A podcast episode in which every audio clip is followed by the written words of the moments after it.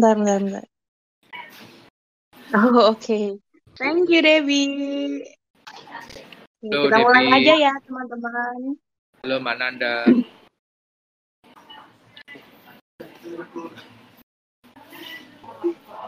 Kanan. Open mic kanan. Kita ngobrol. Ah, kanan juga suka desain loh, teman-teman. Juga punya Halo, apa Kanan. namanya? Punya brand sendiri. Asik. Mantep, mantep. Selesai nih gue nih kanan.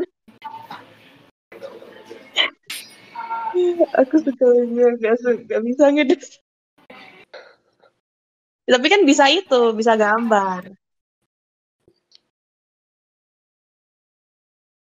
Oke, kita mulai sharing-sharingnya ya teman-teman.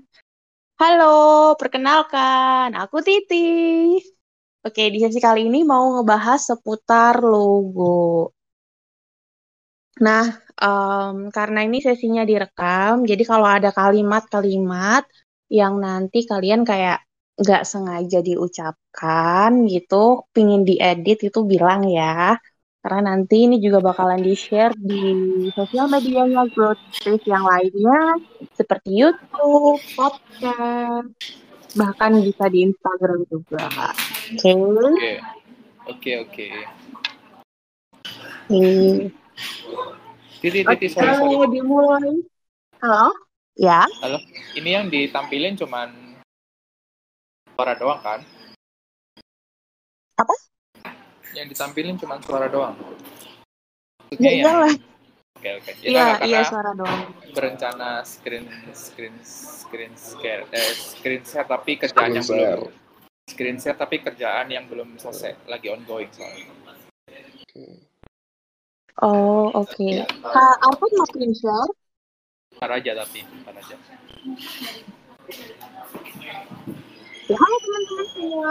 Di sini ada Kak Josa, ada Kak, ada Kak Kila. Aku mau tanya nih, em, kalau mendengar kata logo nih, apa yang ada di pikiran kalian pertama kali?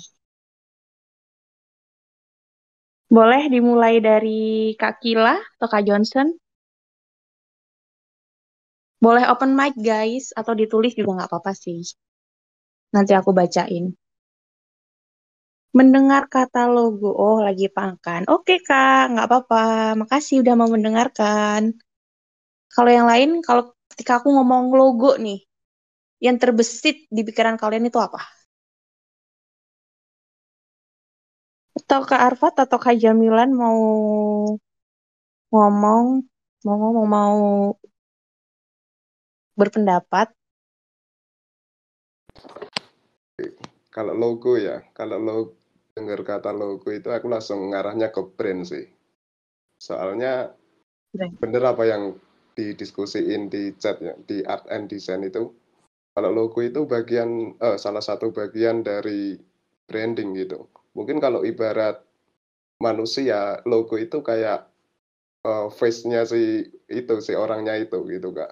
Jadi kalau mau ngenalin logo, eh mau ngenalin brand itu dari itu, dari logonya sih. Oke, jadi brand ya, lebih ke branding ya. Ini ada jawaban dari Kak Kila, representasi sesuatu atau seseorang. Kak Johnson's identity. Ya sih, bener semua sih. Nah, kalau ngomongin soal brand, ketika ada logo nih, brand. Logo apa sih yang pertama kali muncul di kepala kalian? Contoh aku, kalau ada orang bilang logo yang muncul di pertama, yang muncul pertama kali di pikiranku adalah Starbucks karena aku dulu tuh suka banget yang namanya tukerin promo di line ke Starbucks. Kalau kalian apa nih? Oh, The Classic naik dari Kak Kila. Terus kalau yang lainnya? Debbie mungkin? Debbie McDonald, ya sih. Itu ikonik banget huruf M-nya. Kak Arfat?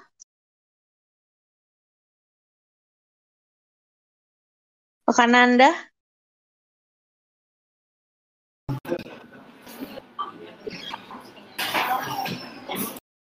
Halo, halo, halo.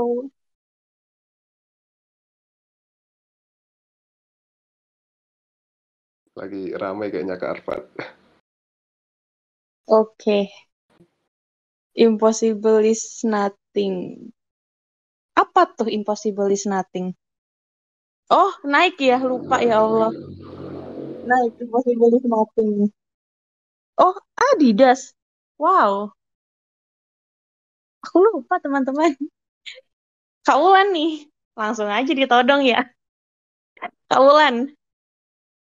Ya, Kalau aku bilang logo brand apa yang pertama kali muncul di kepala Kak Ulan?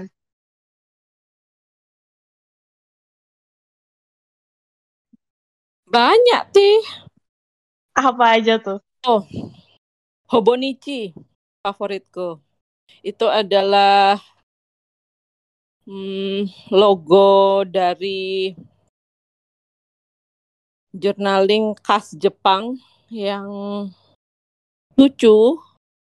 Karena itu konteksnya eh, semacam diary tapi kertasnya itu dari Tomoe River paper yang tipis banget dan ringan banget. Dan eh, kalau buka itu nggak perlu ngelurus-ngelurusin gitu loh udah langsung tergeletak sendiri gitu. Kita nggak usah yang ngelurusin kertas gitu. Kalau biasanya kita beli buku yang tebel kan dibuka mesti ngelurusin kertas. Itu sih yang aku M- mungkin nggak terlalu terkenal sih ya tapi aku udah sekitar empat tahunan tertarik dengan journaling. Jadi ya kayak yang happy banget gitu loh kalau pakai itu. Gitu Oke, jadi tuh brand itu juga mempre repet rep eh, rep representasi repertasi apa sih? Representasi. representasi ya nah representasi dari produk itu sendiri ya. Seperti apa? Oke.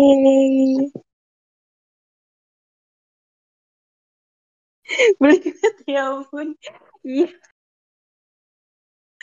Oke, oke, oke. Kalau gitu aku mau tanya ke dua orang nih yang yang apa namanya udah sering bikin logo nih. Yang pertama aku mau tanya ke Kak Jamila nih. Halo Kak. Halo, halo. Ya, Kak. Halo ya. Eh, Kak Jamilan, udah berapa lama sih berkecimpung di desain logo? Hmm, kalau desain logo sih mungkin dua tahun ya, tapi kayak nggak setiap bulan gitu loh ngerjain logo. Ya kayak apa Hmm. ya, disambi sa- sama desain poster sama desain lain-lain gitu, Kak. Jadi nggak fokus ke logo gitu sih. Mungkin Oh. sekitar dua tahun. Nah, awal mulanya tuh eh bikin desain logo itu karena apa? Apakah ada temen yang punya bisnis terus minta buatin atau gimana? Ya, bener, bener banget. Itu Oh. ad- ada teman yang apa ya punya kayak eh, bisnis kecil gitu, eh, jasa wedding lah. Terus aku dimintain buat desain logo. Dan kebetulan pas itu juga apa ya lagi butuh duit. Jadi kayak pas aja gitu momennya. Jadi itu pertama kali sih bikin logo yang yang apa ya yang udah komersil gitu kak. Oke, ini kan udah dua tahun ya bikin logonya, cukup lama juga ya. Nah, untuk kliennya sendiri nih, tadi kan dari temen nih, Ya, apakah menerima klien dari perusahaan lain kah? Atau apa namanya, bahkan dari luar negeri kah? kalau klien sih aku itu kebanyakan dari luar negeri. Soalnya aku tipikal bounty hunter gitu jadi eh, ikut di salah satu platform.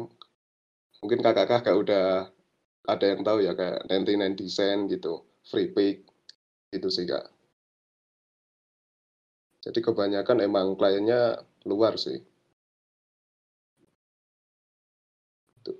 Oke, itu kliennya itu yang menghubungi kakak sendiri atau biasanya kan kalau di tempat kayak apa namanya lowongan-lowongan gitu kan ada yang orang kayak nyantumin uh, dibutuhkan desain logo gitu atau gimana? Oh, kalau di Terus? 99 99 desain itu modelnya kayak uh, sayembara gitu sih kak, lomba gitu. Jadi nanti ada klien posting Oh. posting apa kebutuhan logo, briefnya udah ada, terus kita itu sih ngirim filenya ke situ. Jadi nanti uh, dibatasin berapa waktunya, habis itu di gitu sih diumumin siapa pemenangnya gitu sih. Jadi kalau langsung Wow, jadi jadi langsung kalau personal gitu jarang sih. Langsung personal dihubungin gitu, Kak. wow, bidding gitu ya Kak? Ini dari Kak Kila. Sistemnya. Hmm, bidding ya hampir hampir kayak gitu sih.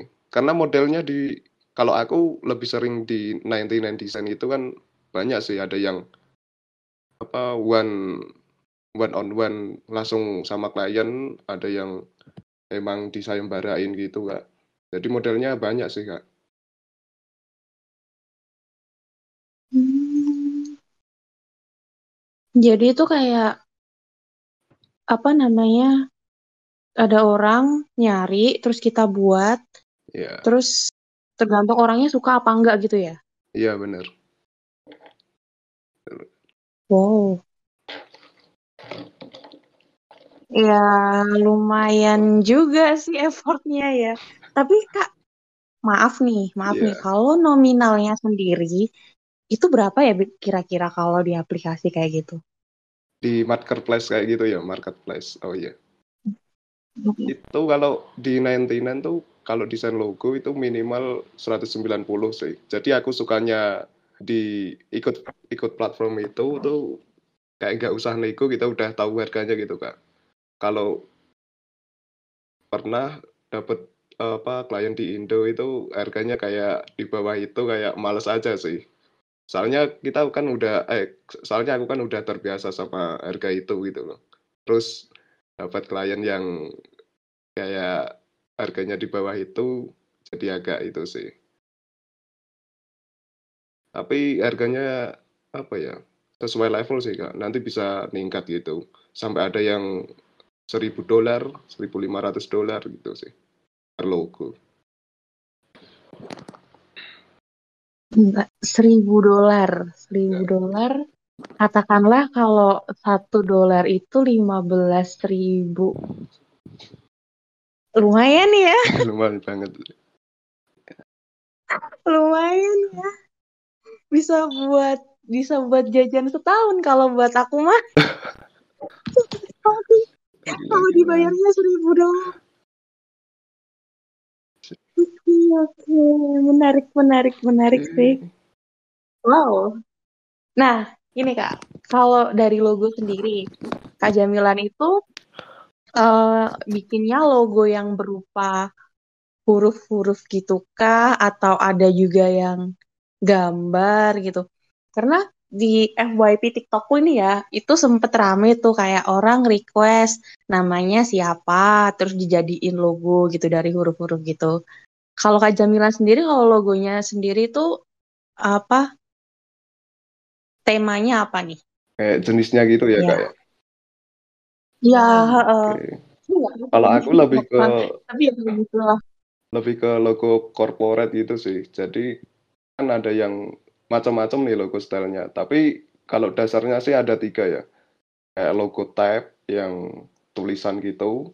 Ada logo apa ya satu lagi pokoknya yang icon gitu yang kayak Nike gitu yang centangnya doang ada yang kayak gabungan gitu kak cuman pas rame-ramenya kayak e- e-sport gitu ada logo maskot gitu kak. Jadi kayak apa lebih nonjolin ilustrasinya gitu. Nah, aku ngindarin yang itu sih logo maskot. Soalnya mau gambar itu effortnya agak itu sih. Jadi lebih ke logo corporate yang kayak simple gitu.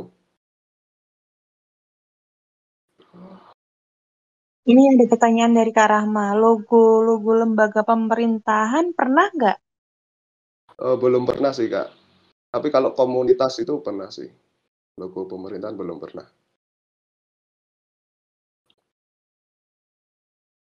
Oke.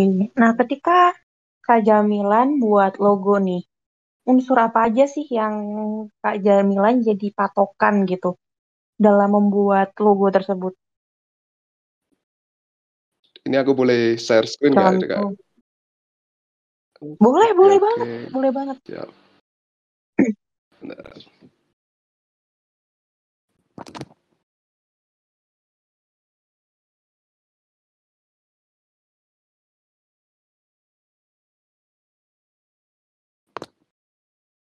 Benar kak, ini itu sih pengaturan dulu belum aku buka. Oke, nah ini ada teman-teman yang baru join juga. Halo Kak Ajrin, halo Kak Feli, halo Kak Rama.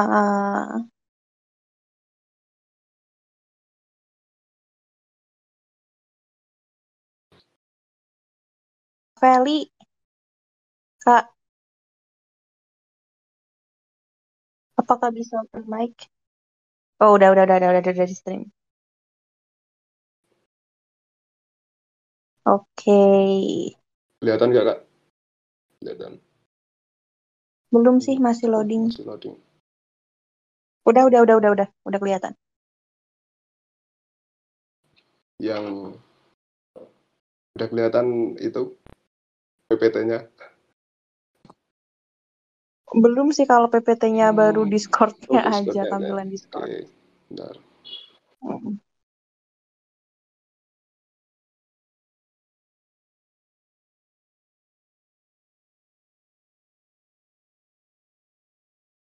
Ini udah? Udah, udah, udah. Oke. Bentar. Jadi ini mungkin kayak proses-prosesnya gitu ya, Kak ya?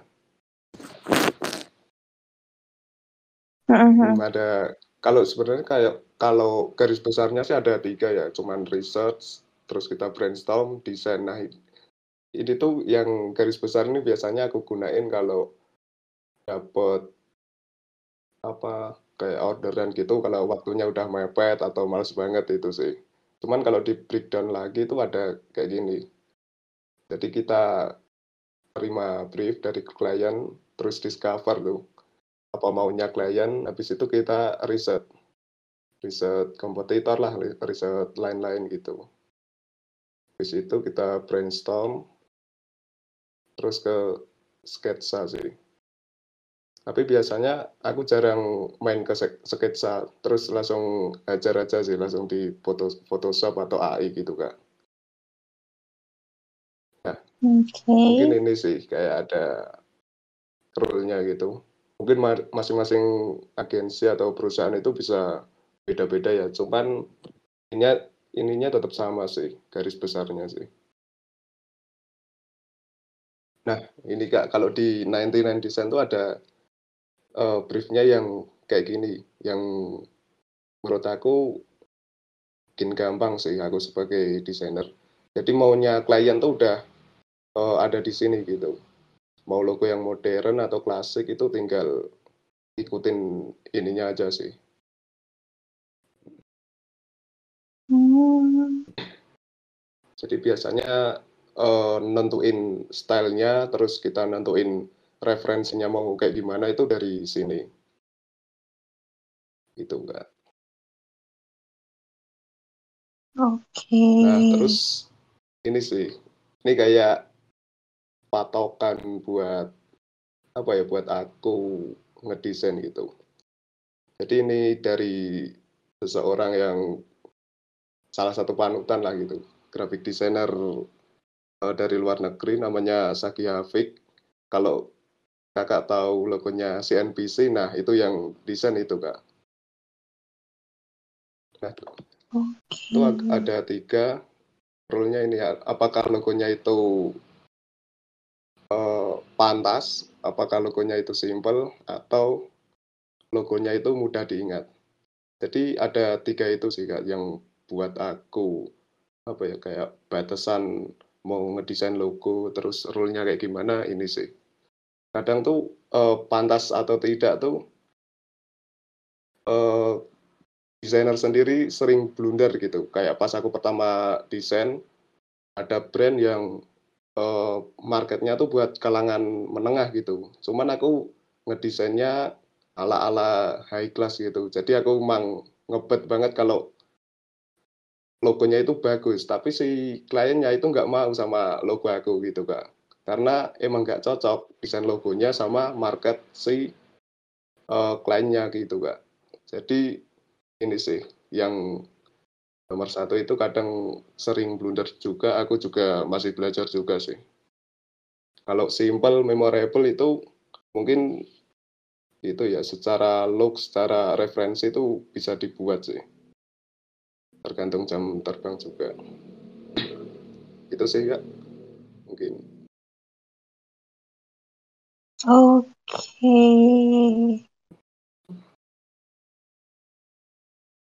Oh, wow. Berarti memang kalau apa di apa namanya marketplace-nya emang emang udah sedetail itu ya dijelasin mau logo yang kayak gimana, target marketnya itu seperti apa. Iya benar. Kita juga bisa apa share file. Kalau briefnya di situ masih kurang bisa nambahin itu sih PDF buat ngebrief. Oke. Itu kan sistemnya baik apa kayak perlombaan gitu ya Kak ya. Nah, Kak Jamila sendiri udah berapa kali nih? Berapa kali menang gitu ya kak? Ibaratnya kayak iya. Ber- Berapa kali ya? Mungkin di bawah 10 sih mungkin masih sedikit ya. Soalnya eh, setiap bulan pun aku nggak itu nggak nyari gitu. Cuman kadang-kadang doang sih. Hmm.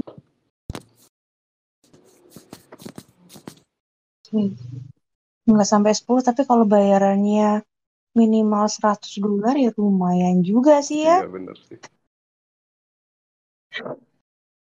Oke nih, em, Kak Arfat, apakah sudah siap PPT-nya? Halo, halo, halo, halo. Oh, sudah sudah Ti. Oke, mau di-share sekarang, Kak? Boleh. Ini mau ditanya dulu tentang apa dulu? Maksudnya Ti ada tanya dulu nggak? Kalau nggak, aku share screen. Eh, mungkin kurang lebih sama sih, Kak, dari apa? Sama kayak Kak Jamilan tentang experience Kak Arfat selama buat logo. Hmm, oke. Jadi selamat malam teman-teman yang baru join dan teman-teman yang baru kenal juga.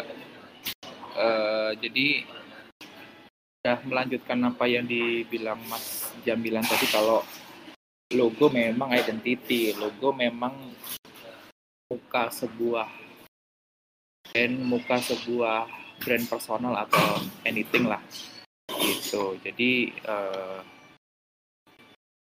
bikin juga pasti ada prosesnya gitu, tidak tidak, terlalu eh, eh, antara mudah dan sulit itu tergantung request dan tergantung visi misi sebuah sendiri sih. Aku akan share, eh, share screen ya.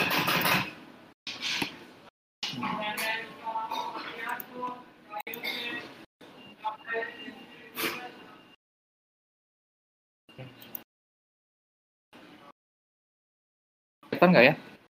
Kelihatan nggak ya, Tih? Udah jelas belum? Gitu. tampilannya tampilannya okay. di Discord oke okay, tampilannya Discord ya ini aja deh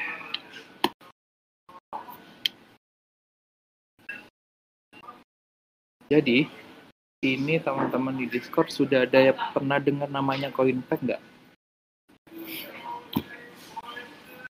Wah, aku belum nih. Kalau teman-teman yang lain gimana tuh? Udah ada yang pernah denger nggak Coinpack? Uh, pengen tahu. Ada, ada yang pernah dengar Coinpack nggak? Uh, duduk aja coba. Uh, siapa ya? Baru denger, baru denger semua nih kakaknya nih. Baru dengar. Yang tinggal di Jakarta Hmm. coba si Feli. Oh Feli tadi lagi ini ya.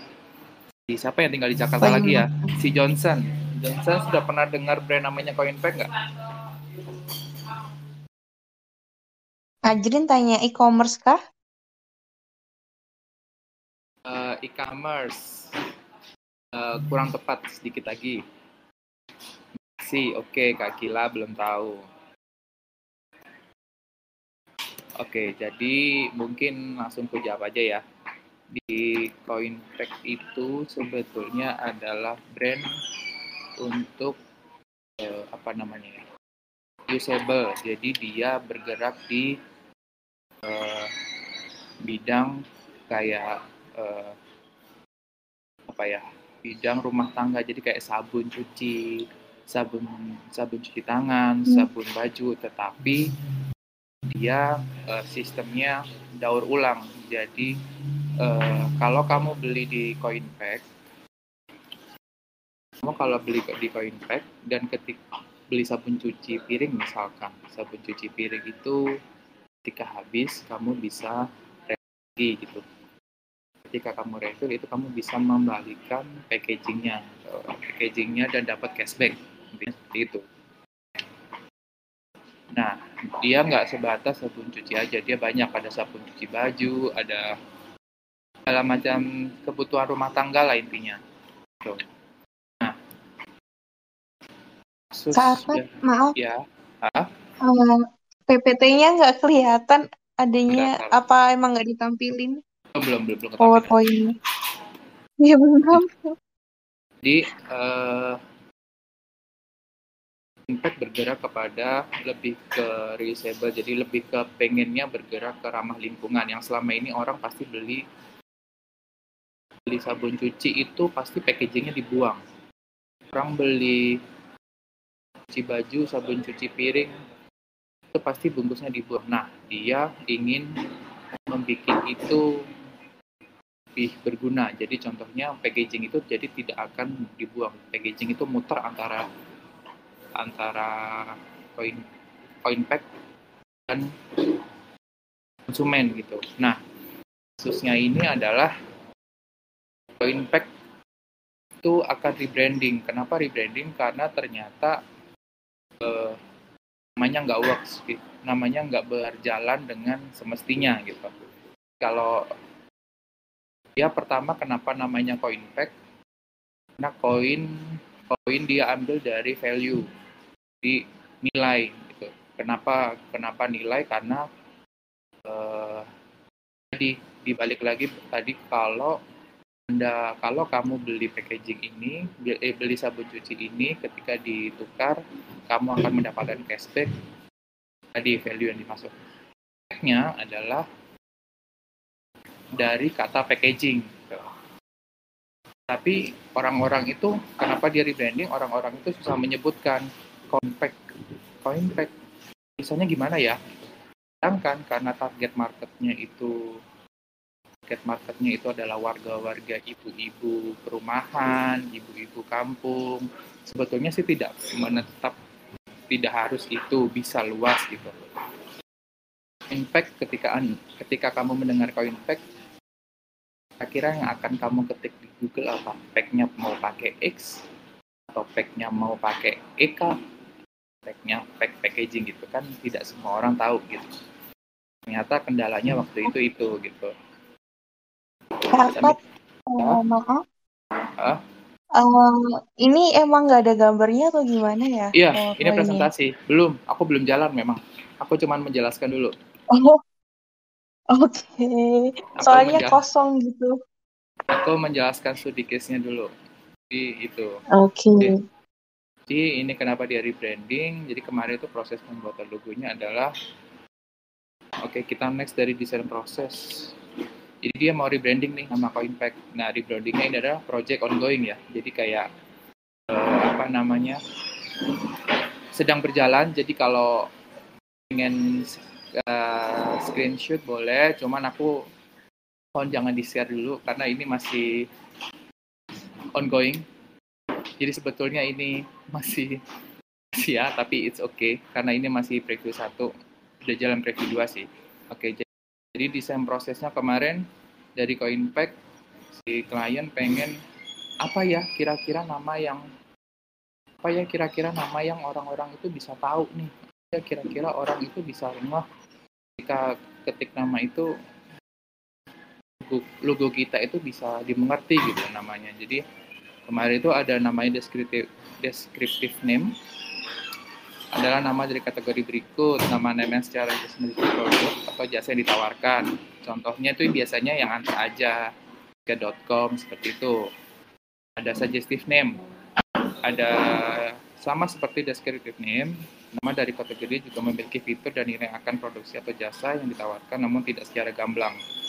Contohnya Facebook, Facebook itu diambil Facebook dan Amazon itu contohnya diambil dari suggestive suggestive name yang ketiga adalah empty vessel name atau arbitrary and principle. Menggunakan kata yang sudah ada seperti Apple, prinsipnya menggunakan atau membuat sebuah kata baru seperti Starbucks. Mungkin teman-teman ini bisa dibaca, boleh di screenshot boleh, tapi jangan di-share dulu. Yang keempat ada different language, contohnya seperti tuku. Tuku itu dari bahasa Jawa. Tuku kan mungkin yang beberapa ini kan tahu ya tuku adalah kopi, tapi kalau tuku di, di bahasa Jawa kan berarti membeli. Yang kelima adalah akronim dan inisial. Contohnya NASA dan HBO. Nah di sini aku ngambil contoh nih Indonesia yang oke, okay, aku mau ngambil contoh kira-kira tahu teh pucuk harum ya? Tahu lah ya teh pucuk harum tahu, itu kira tahu, pucuk harum itu kira-kira artinya namanya apa coba? Pengen tahu. Kenapa dia pakai nama pucuk harum? Mungkin ada yang sudah tahu? Mungkin karena itu ya teh itu pucuknya harum.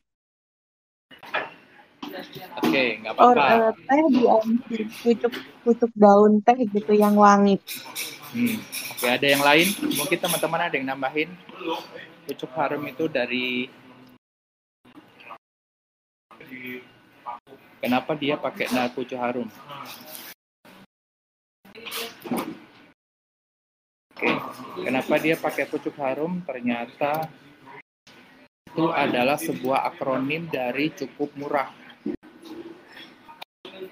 Huh? Gitu.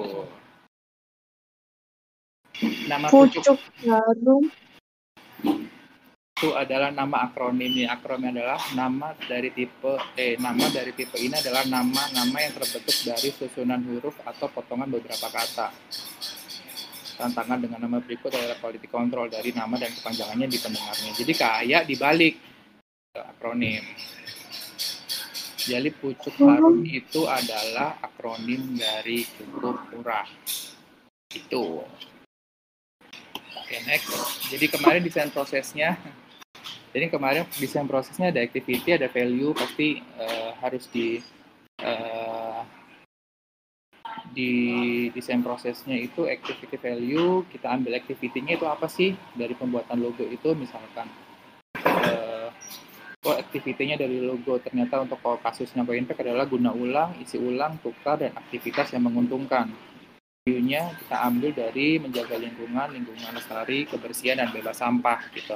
Nah, ini kemarin uh, proses dari word mapping dari Coinpack gitu. Jadi kita pakai word uh, activity, dari poin activity dulu. Activity dulu itu kalau kira-kira ini sebenarnya brand naming adalah untuk tujuannya menggantikan nama Coinpack ya. Jadi kita mulai dari ambil poinnya activity. Activity berarti uh, keguna ulang, aktivitas menguntungkan, tukar, dan isi ulang. Gitu. Kalau kalian lihat dari word mapping ini, itu ada salah satu kata yang akan ketemunya endingnya akan sama yaitu adalah tentang value dan packaging karena memang base-nya packaging jadi contohnya aktivitas menguntungkan aktivitas menguntungkan itu apa sih oh menabung ekonomis uang saku bisa digunakan lagi menabung hemat cerdas untung gitu. contohnya terus apa lagi ya guna ulang. Guna ulang itu kemasan kotak wadah bungkus bungkus itu uh, bisa bungkus itu bisa diikat dengan botol atau bentuk.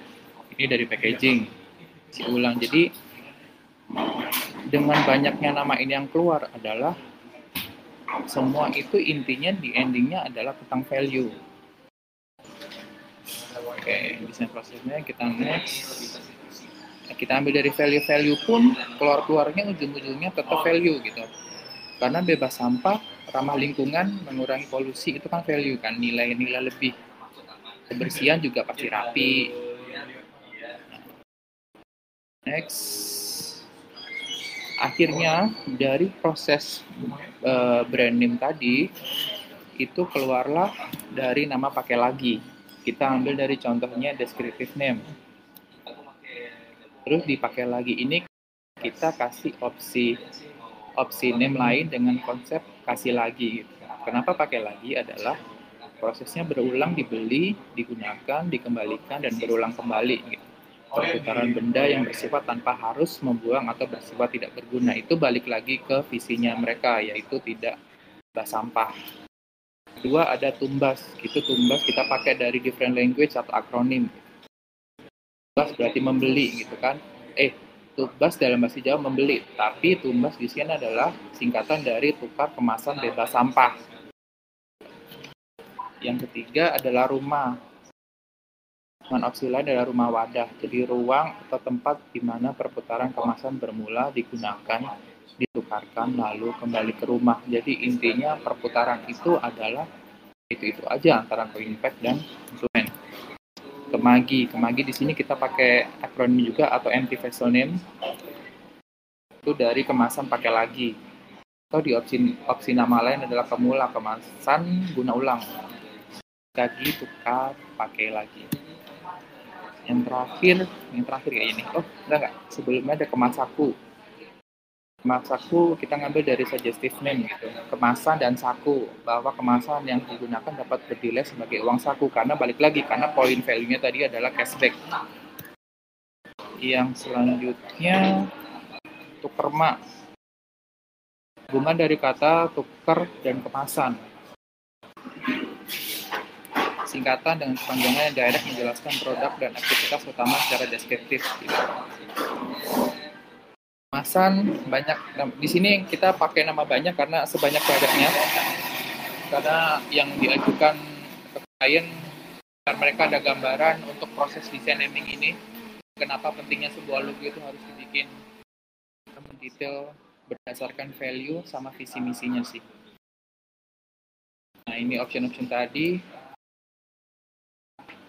habis jadi uh, so far sih masih itu yang kita jalan. Jadi uh, proses branding ini yang paling penting atau proses branding atau logo yang paling penting adalah tahu visinya ke mana, visinya ke mana, identity nilai plusnya itu yang mau dijual apa gitu. Jadi jangan sampai kayak Coinpack kayak kalau khususnya Coinpack tadi itu tidak uh, tidak works, gitu, tidak berjalan dengan semestinya bahwa penyebutan coin pack itu susah untuk warga-warga yang target marketnya mereka sebetulnya target market utamanya mereka gitu. Coin pack, coin pack kalau ditulis di kalau ditulis di Google kira-kira packnya pakai apa kayak kayak tadi gitu ternyata oh nggak works gue pengen kliennya bilang gue pengen nama ini bisa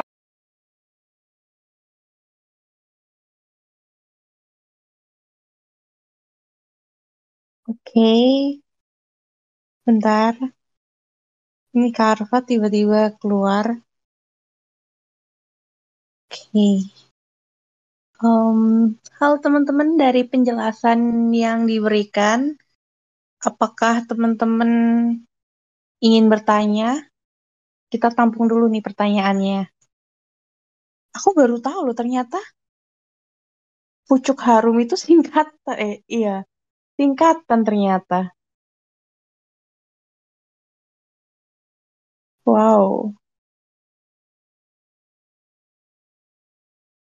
Halo guys. Halo halo. Enggak, Masih terdengarkah suaraku? masih masih. Masih. Oke, ini Kak Arfat. Eh, halo, Ti. Halo ya. Iya, iya, iya. Sorry, sorry. Tadi kok kayaknya hilang. Iya tadi kayaknya ke lockout deh Kak. Oke, ya udah. Bisa dilanjut lagi? Udah, aku udah sampai situ, Siti. Jadi, jadi Hmm, konsep logo ya itu tadi. Jadi harus ada value, visi misi dan ah, kelebihan produknya. Gitu.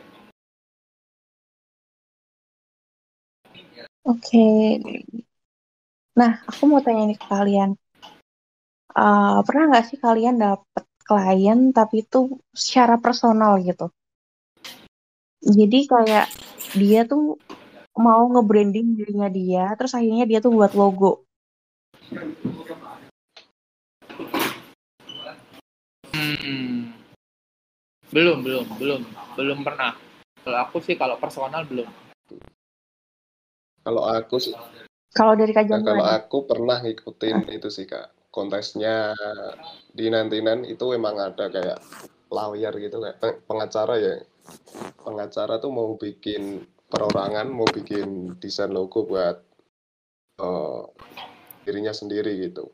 Jadi desain logonya itu kayak cuman nama doang.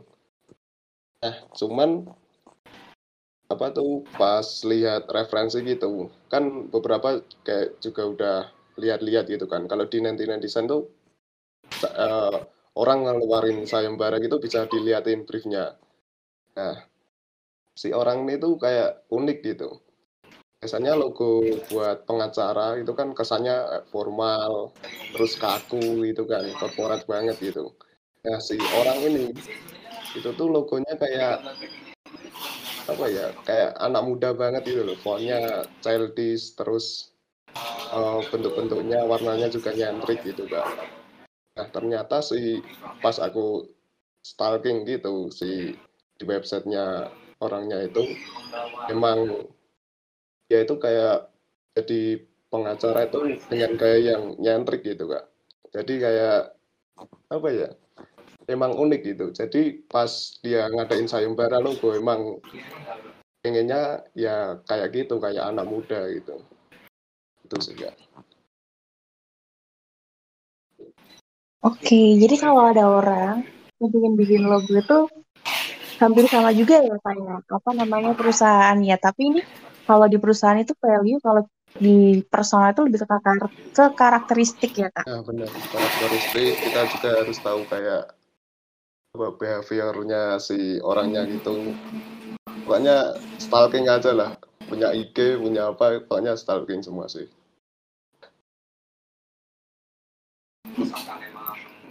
Oke. Hmm. Nah, aku mau tanya juga nih, kan biasanya tuh logo itu kan bukan logo juga sih. Bahkan desain pun kadang itu ada yang kayak mirip-mirip nih. Nah, untuk menghindari kayak yang mirip-mirip, bahkan yang udah ada hak ciptanya tuh gimana tuh? Ada nggak kak cara kalian gitu buat buat logo biar apa mungkin namanya? ke Arfat ada Heeh. itu apa dulu Oh, kalau aku sih kemarin kemarin adalah ketika nah ada kemarin apa namanya eh, ada namanya kemarin itu ada salah satu brand maju ke kita karena namanya Maaf, maaf, kecil, bisa didekatkan lagi atau dikerasin lagi? halo Halo ya, udah. kemarin itu uh, case-nya lagi. Kan kamu tanya tadi gimana caranya? Kan nama itu mirip-mirip ya. Gimana sih caranya biar Iya. tidak sama gitu? Jadi itu ada salah satu brand kemarin case-nya begini. Case-nya dat case-nya datang tanya aku mau bikin logo gitu. Tetapi sebetulnya logo ini sudah jadi. Cuman dalanya itu ada di administrasi gitu. administrasi administrasinya gimana? Ternyata waktu dia mendaftarkan logo namanya dia itu sudah ada yang make. Itu data wanita eh, data wanita namanya itu kale. Alpha London London Alpha. Eh kilo Alpha London London Echo. Kale nah. Ternyata udah ada yang pakai nih. Gimana ya? Ya udahlah aku minta tolong eh, di rebranding aja tetapi aku mau nama kalinya tetap ada.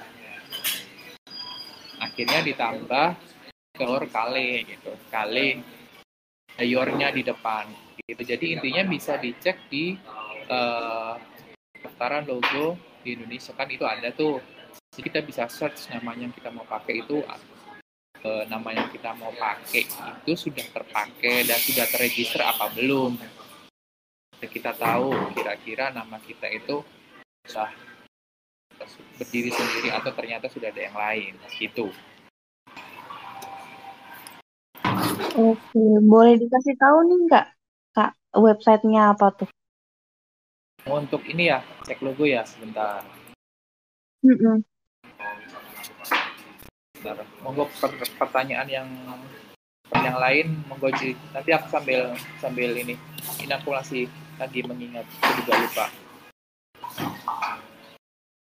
Oke, teman-teman kalau ada yang mau ditanyakan seputar logo boleh loh. Nah, Kak, apa em, aku kan pernah lihat juga tuh di apa namanya marketplace kayak Shopee juga gitu kan. Ngasih apa namanya em, jasa buat logo. Tapi tuh harganya wow, murmur banget gitu. Murah-murah sekali gitu. Heeh. Itu tuh kalau dari segi kualitas kan kalau barang kan bisa kita lihat ya ya kualitasnya gitu kan. Kayak oh ini bahannya katun nih sutra nih makanya mahal gitu kan. Dijual mahal pun juga pasti laku. Nah kalau logo nih ada yang sampai jual murah gitu. Bahkan sekarang ada teknologi AI yang juga mempermudah orang buat bikin logo. Kalau dari Kak Jamila atau Kak Arfat sendiri gimana tuh? saya dulu apa Kak Jamilan dulu nih. Kalau dari aku sih itu sih. Eh, biasanya lo- logo itu eh, dipesan sesuai pasarnya sih kak. Misal kita nggak usah di Shopee deh di Canva aja. Itu kan udah itu kan udah ada fiturnya kan buat logo cepet gitu kan. Kalau kalau emang Mhm. pasarnya buat misal UMKM yang pendapatannya UMR atau gimana itu eh, pesan logo di Canva ya fine fine aja gitu kak. Tapi kalau perusahaan udah gede terus gunain logo yang ada di Canva atau yang ada di marketplace lain gitu kayaknya itu sih. Masalah sih. Eh, masalahnya nanti eh, logonya itu jadi generik kak. Jadi ada istilah kayak generic logo. Jadi logo itu kayak eh, mirip-mirip dengan eh, satu sama lainnya. Oh bentar aku mau share screen nih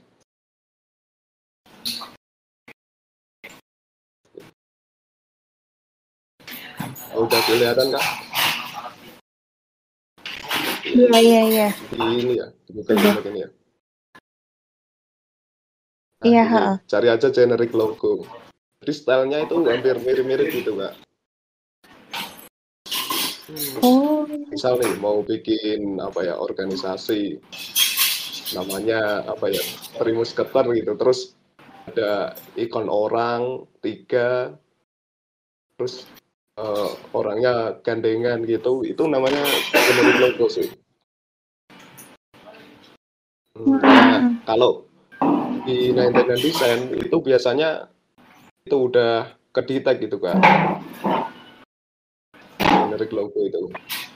Kedetek, terus kalau dilaporin, terus Jadi nggak bisa. eh, si desainernya itu bisa diban. Bisa diban 30 hari atau bisa eh, diban permanen gitu kak. Jadi emang li- literasinya si desainer emang harus itu sih baca-baca buku terus terus update gitu. Cuman kalau eh, kita mau ngasih tahu ke misal orang awam ini logo bagus apa enggak itu eh, masih jadi PR sih. Aku sendiri juga masih susah ngejelasinnya. Kadang eh, kadang aku enaknya kayak apa ya buat logo ya sesuai kebutuhan gitu. Kita lihat apa usahanya marketnya gimana, terus kita arahin ke desain logo yang seperti apa dan dibuat oleh siapa gitu sih kak.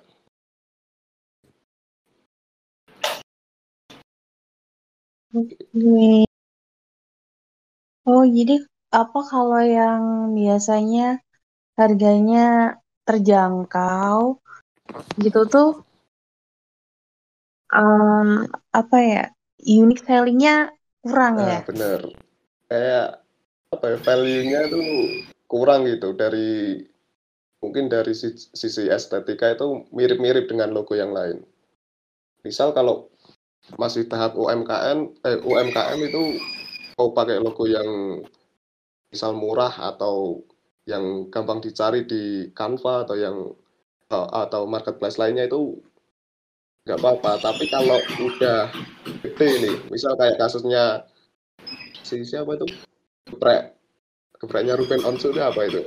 Itu kan dipermasalahin kan, Iya, geprek. Bensu ya itu ya. Nah kayak gitu sih kak. Bahayanya di situ sih. Oke. Dari Harvard nih gimana responnya? Eh, aku tadi mau share share eh, di kolom chat kalau yang cek logo tadi bisa di DJIP ya? Kasih linknya jadi di situ pendaftaran merek bisa dicek jadi kemarin waktu bikin brand name pakai lagi kemasan tukagi dan anything dan so on dan so on itu kita sambil cek di sini gitu. Ternyata belum ada yang keluar. Apalagi kalau kita kemarin eh, searching kata-kata rumah itu udah banyak yang keluar ternyata. Rumah tapi ketika ditambahin rumah wadah baru nggak ada. Tuh, mungkin bisa dicek di sini ketika siapa yang mau bikin logo itu aku mau eh, apa namanya kalau tadi sih logo itu mah itu sebetulnya mau cepet hari ini juga bisa jadi gitu loh KE dibalik juga bisa jadi logo gitu.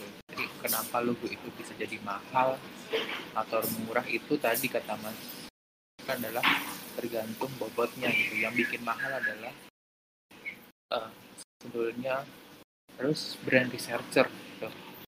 harus ada tim researcher yang eh, menangani kasus-kasus contohnya kayak kemarin aku bisa kasih contoh yang impact tadi gitu jadi semua itu di research ulang semua itu dikorek ulang bahwa eh, konsumen ini konsumen itu eh, lebih tertarik yang packaging kayak apa sih konsumen itu lebih tertarik dengan warna yang kayak gimana sih itu akhirnya proses itulah yang membuat nilai logo itu mahal gitu. Oke. Ini ada pertanyaan nih dari Kak Green. Jadi mau tanya nih, logo kan identity ya, berarti secara otomatis ada lisensi. Untuk lisensi sendiri bikinnya gimana ya? Apakah desainer sediakan atau diurus sama klien? Terus ada logo yang mungkin butuh aset atau material khusus seperti warna, font, dan kadang butuh lisensi juga. Nah, itu berarti mat- material tersebut disediakan oleh klien kah atau dari desainer atau dari klien tetapi udah masuk di payment. Oke.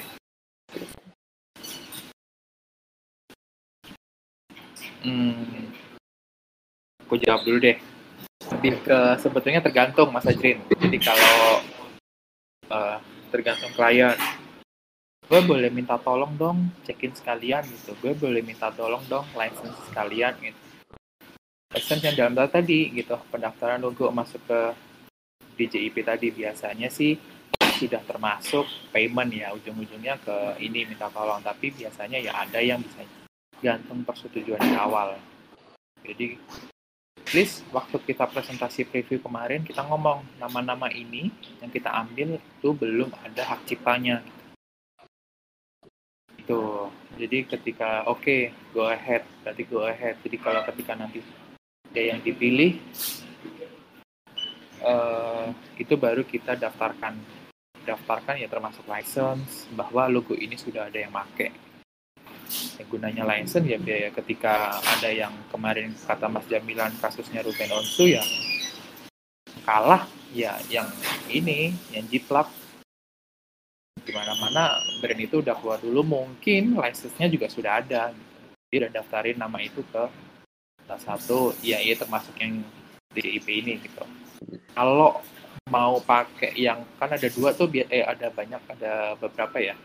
Ada beberapa yang kayak uh, TM TM trademark reserve itu reserve copyright kan itu uh, lebih mahal lagi sebetulnya karena hukumannya lebih berat juga gitu mungkin kalau aku itu sih set dari logo itu biasanya font ya yang di itu. Yang banyak apa yang banyak kasusnya kayak desainer terus nyomot gitu sih. Nah biasanya kalau font itu kita udah kayak minta agreement dulu dari si kliennya kita cuman ngasih link oh, kita gunain font ini terus nanti si kliennya tinggal oh, tinggal ngasih donasi atau bay bayar lisensi ke buat filmnya itu sih. Hmm, ya ya. Betul betul. Jadi bisa kalau phone itu bisa beli atau bisa kalau memang sendiri itu buat, atau bisa. Betul buat sendiri. Kadang kalau apa namanya kalau mau beda ya bikin sendiri uh, phone sendiri. Jadi kita kayak contohnya mana ya? Uh, buka lapak deh buka lapak itu kan bikin font sendiri dia. Ya, benar. Gak ini. Itu lebih safe lebih safe mau digunakan di apa pun bisa. Essence pun kita beli pun kadang juga belum safe. Kita udah bayar yang nominalnya sih sebetulnya nggak nggak gede ya Mas bilang paling cuma 4 dolar. Iya benar dolar gitu. Tapi ternyata uh, tidak. 100% license-nya. Mungkin ah, ini aku mau share screen sedikit ya. Oh, udah kelihatan? Nah ini Sudah. salah satu logo itu sih yang aku buat. Ini fontnya juga kayak apa ya? Aku nyari gitu font yang pas. Terus nah di briefnya ini di 99 desainnya ini udah ada agreement gitu. Ini jadi uh, jika kamu apa pakai font lain itu harus kasih tahu si kliennya gitu sih. Jadi udah udah aman gitu kak. Ya walaupun nanti ada apa ya proses lagi, misal brandnya berkembang atau gimana itu uh, paymentnya si klien sama si desainer fontnya itu bisa berubah sih. Gitu.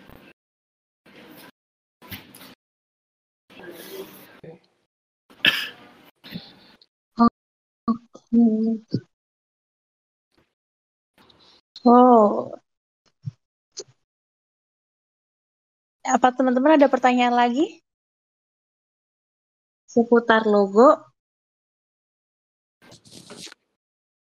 Atau mau sharing juga? Nah, nih Kak. Semisal aku mau bikin logo nih. Logo buat produk. Itu step by stepnya gimana nih? Kalau dari kalian, as a personal, kalau mau apa, bikin logo di kalian? Kalau aku dari yang PPT ku tadi udah itu sih kak, kayaknya udah cukup sih. Mm-mm. Dari mungkin dari ri- riset Nah, dulu gini, bentar. terus brainstorm. Tapi kita juga misal bikin logo kan kalau dari sepengalaman aku kan ada tiga asalnya gitu ya. Ada yang orang itu tuh udah punya brand, terus baru bikin logo. Ada orang yang belum punya produk, belum punya brand, terus logonya tuh bareng sama launching produknya gitu. Ada yang eh, mau redesign logonya gitu kak. Jadi Kak Titi tipe yang mana itu? Kalau semisal aku belum punya uh, belum punya ini nih, belum punya logonya, baru mau buat logo sekalian launching produk. Oh, berarti lebih ke prosesnya di PPT-nya Kak Arfa tadi sih, kayak developing eh, developing brand-nya dulu.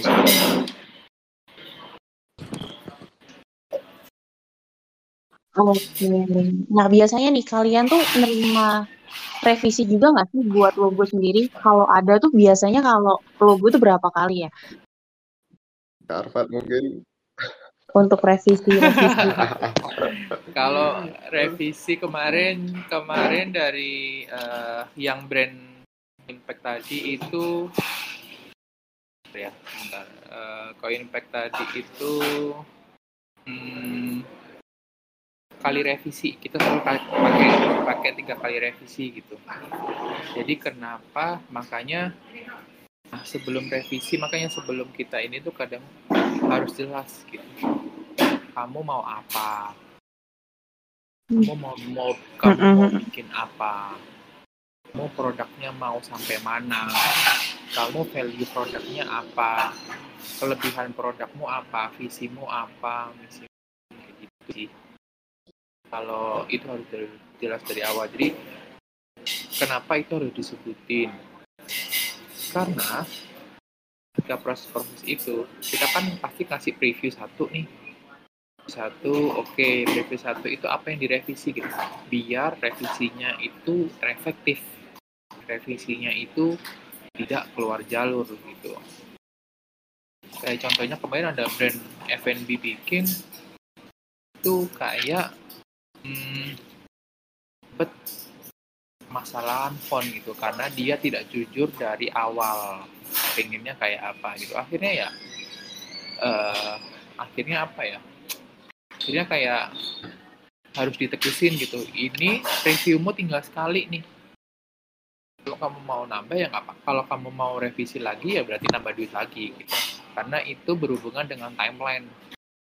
Ketika ngomong orang kita tolong logo pasti itu ada timelinenya gitu. ada timeline misalkan di minggu pertama lo ini brainstorm.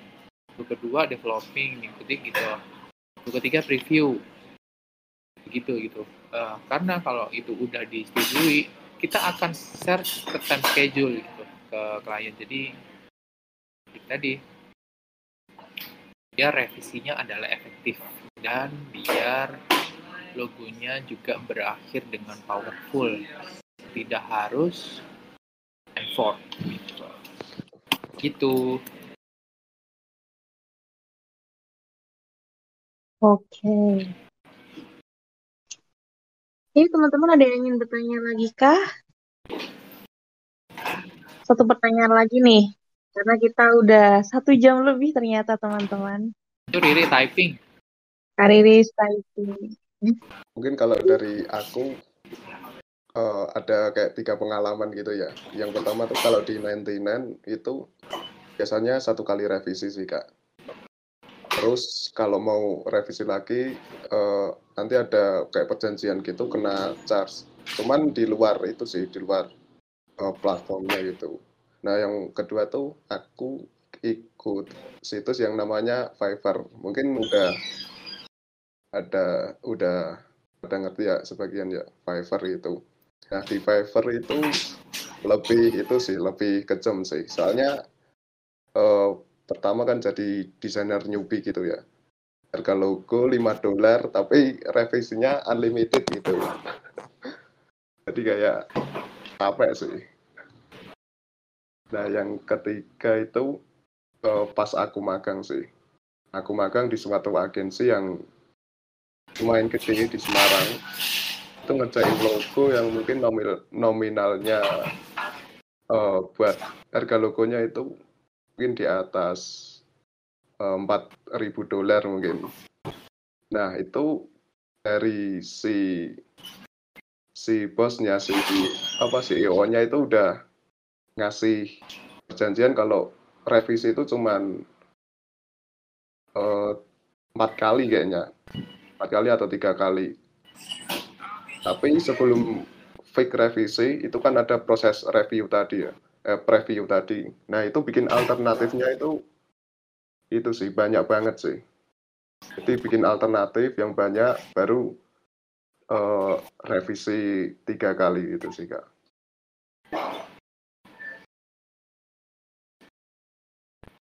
Oke, ini Kariri ada pertanyaan. Nanya dong, nggak tahu udah dibahas apa belum. Biasanya kalau di branding gitu ada legal team kah atau menangani dispat?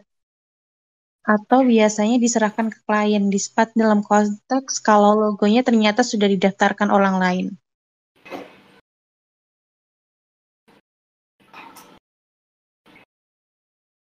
Kak Arfat nih. Gimana Kak? Oke, Oke, jadi kayak kema eh, sebetulnya legal team sih ya pasti ada kalau kalau misalkan brand itu agensi itu brand ini agensinya eh, besar ya. Tapi kalau Suskui sekarang agensinya kecil, jadi ke perjanjian aja dari awal ini mau kita yang ngurusin dari segi legal, dari segi pendaftaran nama, kalau dari segi license atau apa ad- administrasi atau apa gitu. Misalnya, kalaupun klien yang akan mengurus mengurusin itu dalam eh, dalam proses branding name kita juga pasti akan selalu ngecek di eh, DJIP ini. Aku share yang itu kita akan cek nama-nama yang sudah kita bikin itu sudah terdaftar belum ya gitu. Jadi kayak tadi aku udah share screen sih, Ri. Jadi kayak beberapa kemarin aku lagi ngerjain project rebranding itu eh, udah dicek. Jadi ketika ada keluar nama kita akan cek itu preview satu kita ngomong ke klien bahwa ini namanya belum terdaftar kok. Gitu. Ini namanya aman. Gitu. Oke, berarti kita masih go ahead. Gitu. Jadi perjanjian aja dari awal mau kita biasanya ya ujung-ujungnya ngaruh ke payment gitu sudah terjawab kah ibu Riri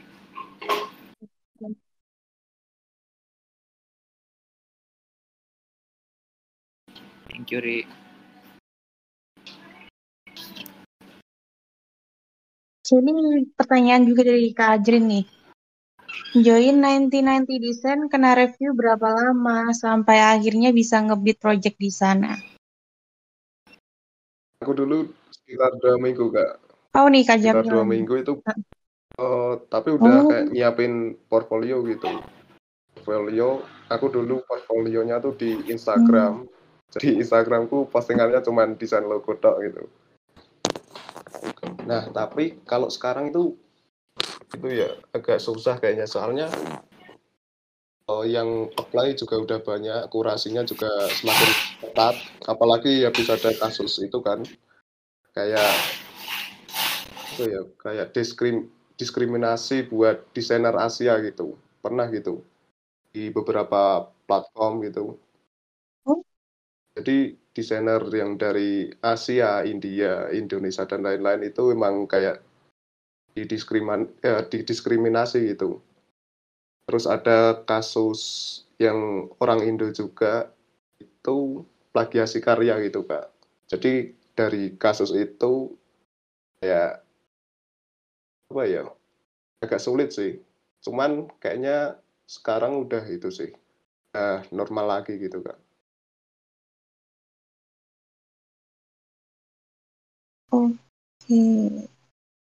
nah kalau kalau di Oke, 99 oke. Design itu kan emang komunitasnya itu kayak kuat banget gitu ya. Jadi pas ada salah satu desainer Indonesia oknum lah gitu yang ngelakuin plagiasi atau desainnya desain generik tadi itu kayak satu negara kena gitu. Padahal yang ngelakuin cuma beberapa, beberapa orang gitu. Gitu sih.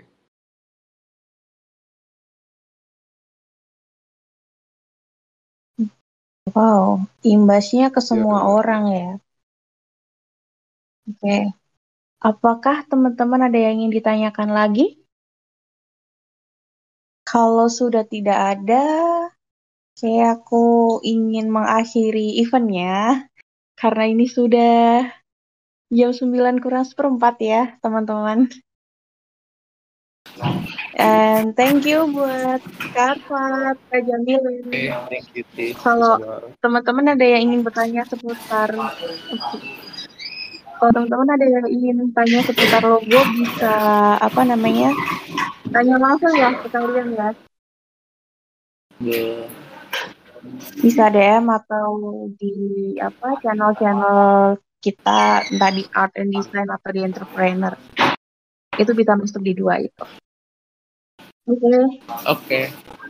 aku akhiri eventnya ya teman-teman